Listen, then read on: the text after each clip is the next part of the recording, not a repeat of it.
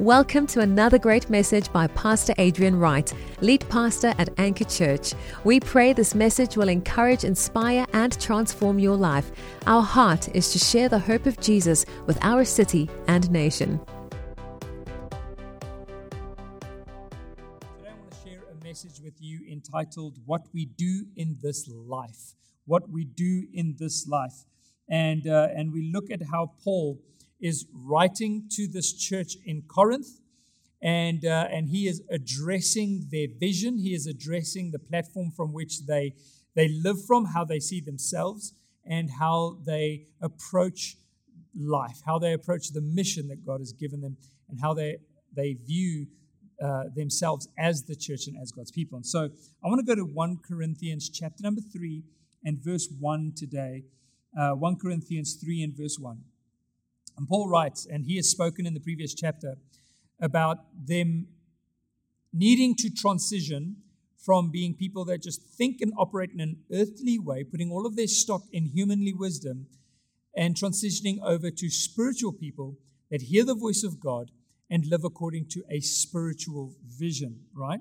And so now Paul gets real with this church around the kinds of issues that they're having. And he says, you guys, you're arguing like kids.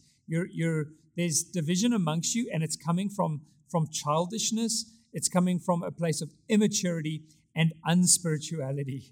And, uh, you know, many times we can read this and be think about our own lives and our own communities, our own families, our own relationships, and kind of, you know, sigh a little bit of an ouch in there um, for each of us. So, so we can all grow, and we can all um, learn, and we can all develop in our maturity. That's what we want to do this year. That's what we want to do together. We want to grow in spiritual maturity. What does that look like? All right, so First Corinthians three, verse one, Paul says, But I, brothers, could not address you as spiritual people, but as people of the flesh, as infants in Christ. I fed you with milk, not solid food, for you were not ready for it. And even now you are not ready. You are still of the flesh. For while there is jealousy and strife among you, are you not of the flesh and behaving only in a human way? For when one says, I follow Paul, and another, I follow Apollos, are you not being merely human? When what then is Apollos? What is Paul? Servants through whom you believed, as the Lord assigned to each. I planted, Apollos watered, but God gave the growth. God gives the growth. So neither he who plants nor he who waters is anything, but only God who gives the growth. He who plants and he who waters are one, and each will receive his wages according to his labor. Each will receive his wages according to his labor. Paul is writing to the church in Corinth in the midst of this wild city. Um, and the church begins to grow. It's having influence. It's experiencing a measure of success. But in the midst of it, it begins to become infiltrated by the culture of the city, by the culture of the world, by the culture of those around them. With a strong Greek Hellenistic influence, they begin to value and worship wisdom, and specifically an earthly wisdom, over and above the wisdom of God.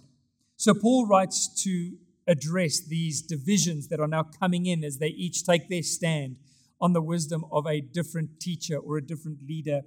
And he says to them, the gospel isn't according to human wisdom. It seems so simple. It sounds so simple to, to the point where it sounds foolish. It sounds like foolishness to those who are of the flesh, but it is the power of God. The power of God, even though it's a simple message, rests in the power of the gospel, of God's grace, of God's presence, of the reality of what Jesus has done for us on the cross. And so Paul comes back to this in chapter three, basically saying, you guys are immature. You're immature spiritually because you're still reliant on the flesh. So you're acting like babies. Paul desires to take them beyond that point, having laid down those foundational things and having had them receive and believe in the truths that are foundational to our faith. He longs to teach them further into the application of these things and, and, and how they shape our lives. He wants to take them into, into these deep spiritual truths, but he can't because they haven't grasped the fundamentals yet. And so Paul comes back to them saying, I wish, I long to talk to you like adults. Just like here at Anchor Church with our, with our Anchor kids, we need to teach them the core foundational truths of the gospel in a simple way before we can move on to other things and, and, and, and things that require more maturity to understand. And Paul is saying this to the church in Corinth. I long for you to understand more and to teach more, but I can't until you've grasped these things. You're still acting like babies, and so I can't give you solid food. I, you know, when you have a newborn baby, you don't cook it a steak and some potatoes and say, come baby, we're going to now have dinner tonight.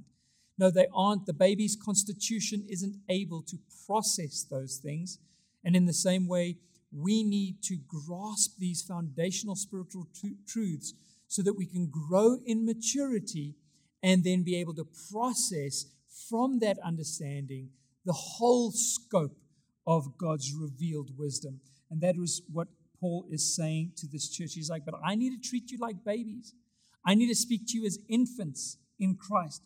And how do I know that you're infants? How do I know that you're still babies? Look at the things that you're fighting about. Look at the quarrels. Look at the, you know, the idiocy of the things that you're getting caught up in.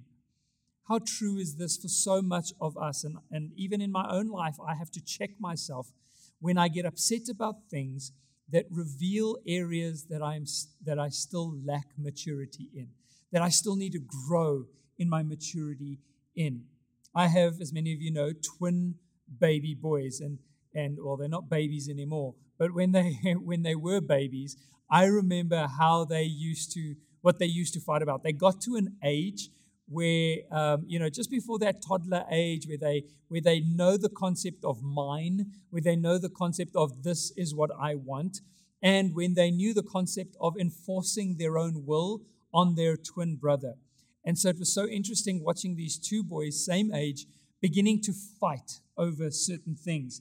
And you ask, what did they fight about? They fought about whatever the other one had. Okay, so it didn't really matter what the other one had. If the other one had a rock or, you know, an empty plastic bottle or, you know, a wooden spoon or a piece of trash, it could literally be anything that the other one has, they would fight about it. And Paul is saying that, that this is how immature you still are, church. Look at the things that you're fighting about. You know, I follow Paul.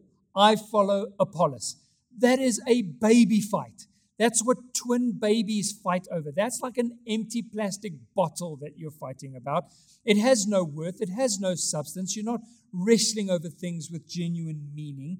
You're being like babies. You're being mere humans, focused on human thoughts as opposed to trusting in the gospel. It's not about people. It's about Jesus. It's not about which leader you follow. It's about Jesus. And what happens then is that God gives the growth. So he again is wanting to shift their perspective to understanding that church leaders and pastors and our role that each of us play within church is merely that of being servants. But there is something supernatural that comes beyond that, which is the grace of God, the presence of God. And God is the one who ultimately gives growth. God causes growth. We want to grow spiritually. God gives spiritual growth. Why? Because our life is in Him. Jesus says, I am the, the, the vine and you are the branches. You cannot bear any fruit unless you abide in me. And my wife and I, we were recently down in the Cape and we we we stayed in a vineyard. And we took a walk through the vineyards. And it amazed us to, to stand there. I even took a photo of it, just watching the, the vine coming out of the ground and then, you know, that thick vine running along the wire that had been that had been spun there. And then seeing along that, that vine, these branches coming up. And the fruit comes out on those branches. But if we were to cut those branches out or off from the vine, it would produce no more fruit. There would be no life in it. There would be no growth for the branches. And so in the same way, we need to be engrafted. We need to abide. We need to remain in God, in Christ, in order for the growth to occur and for the fruit to be produced. And when we do that, that fruit is is is um, is able to change the lives of others as well.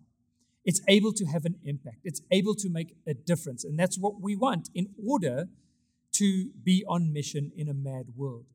We want to live from a place of authenticity and integrity, and we want to we want what God has done in our lives to have an impact in the lives of others.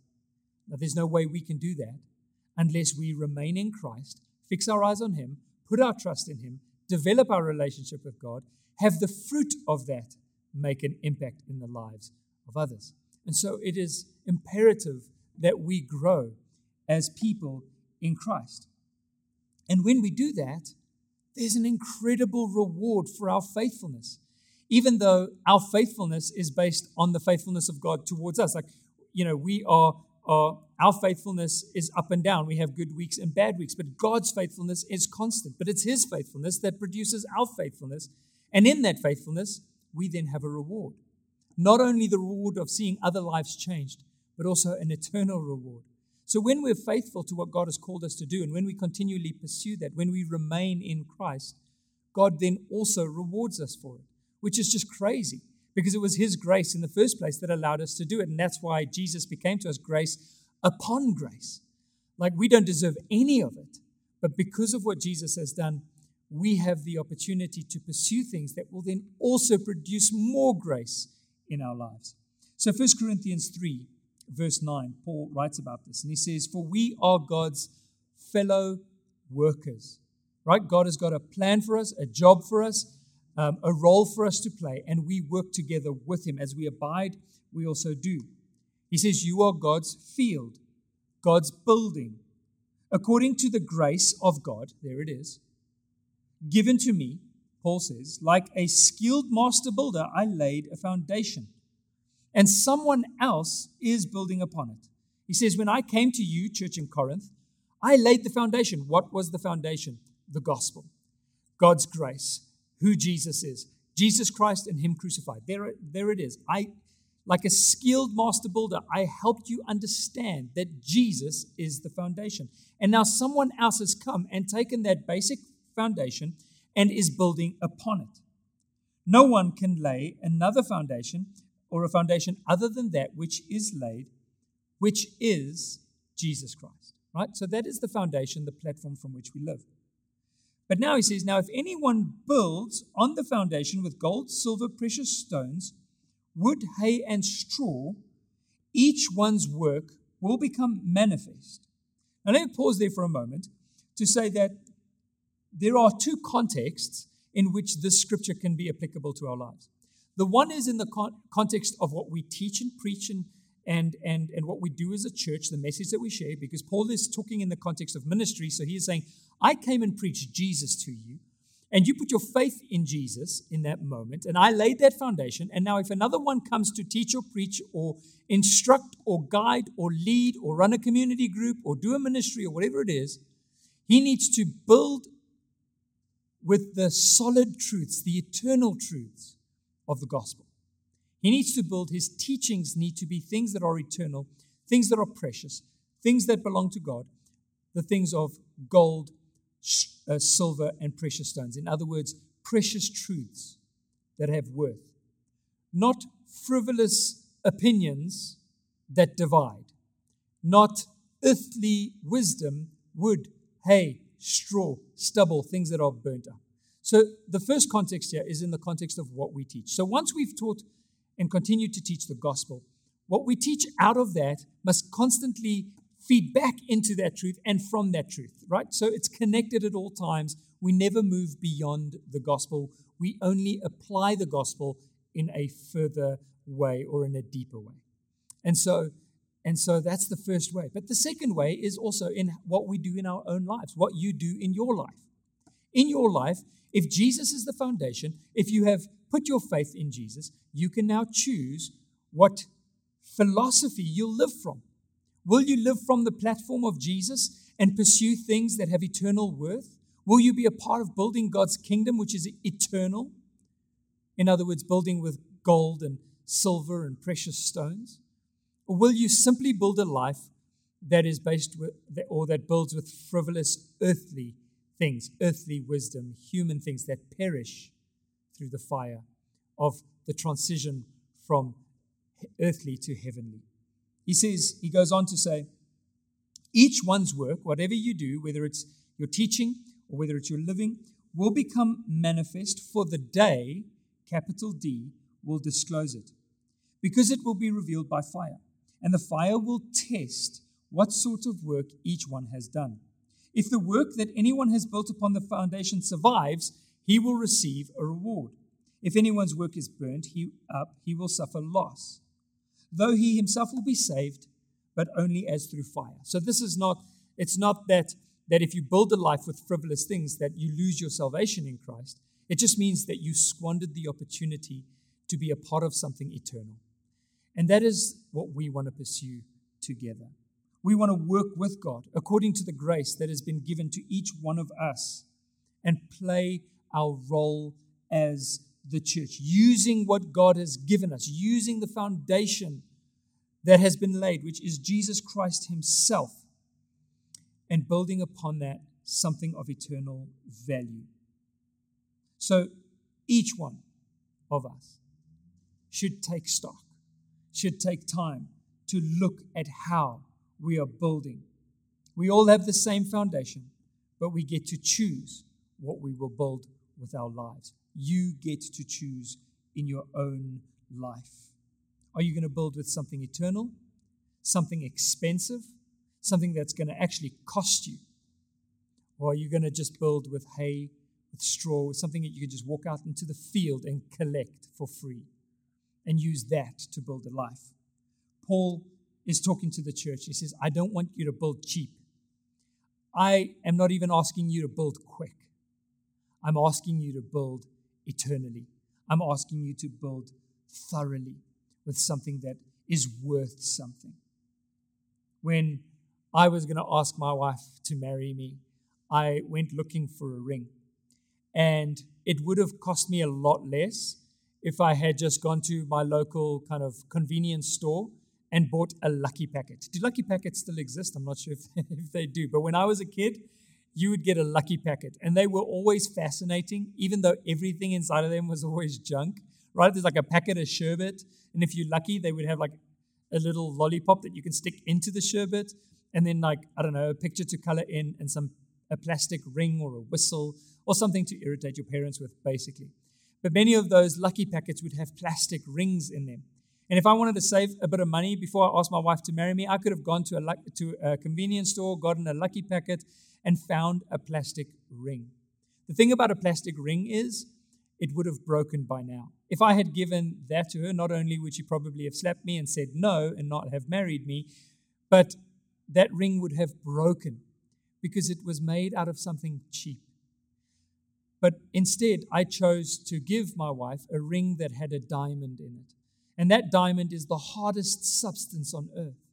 It's something that doesn't crack, that doesn't break, that, that cannot be destroyed, because that is what I was declaring about my commitment. I was saying, I'm giving you something expensive. I'm giving you something that cost me something, because I believe that my commitment, the commitment that I'm making today in asking you to marry me, is worth something. And that it is a long-term commitment, and that it is costly, and that it is precious.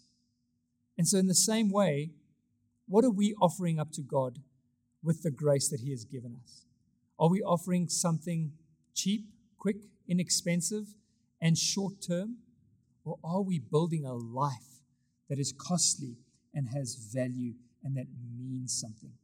So Paul is writing here to the church in Corinth, and he is saying that, you know, God has given us this opportunity to run after things that have eternal value, to receive an eternal reward, to use the grace of God that is given, that He has given us, that we have received as a free gift, and to employ it, to use it uh, in building the kingdom and in changing lives.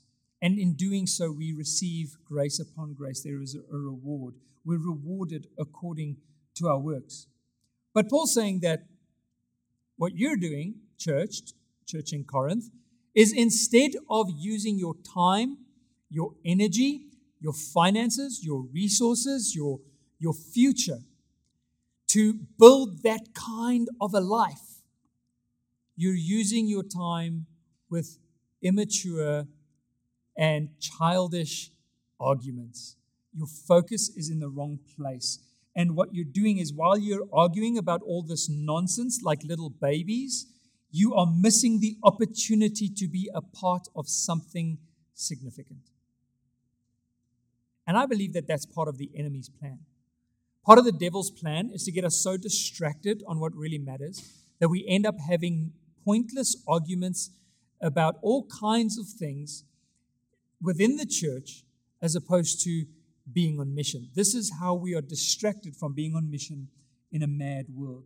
But Paul's saying to the church, so, so you, you're being like babies. I can't even, I can't even speak to you about pursuing your future correctly until you grow up a little bit. He concludes then by reiterating in First Corinthians three verse sixteen, and if you have your Bibles, you can go there with me. But in First Corinthians three and verse sixteen, he says this. He says, "Do you not know that you are God's temple and that God's Spirit dwells in you?" Like this is, this is actually who you are. This is actually where you got to be living from. "If anyone destroys God's temple, God will destroy him. For God's temple is holy and you are that temple." In other words, don't waste your life. Don't waste the, the, the body, the time, the moment, the opportunity God has given you. "Let no one deceive himself. If anyone among you thinks that he is wise in this age, if you think that you've got it down according to earthly wisdom, let him become a fool that he may become wise. For the wisdom of this world is folly with God.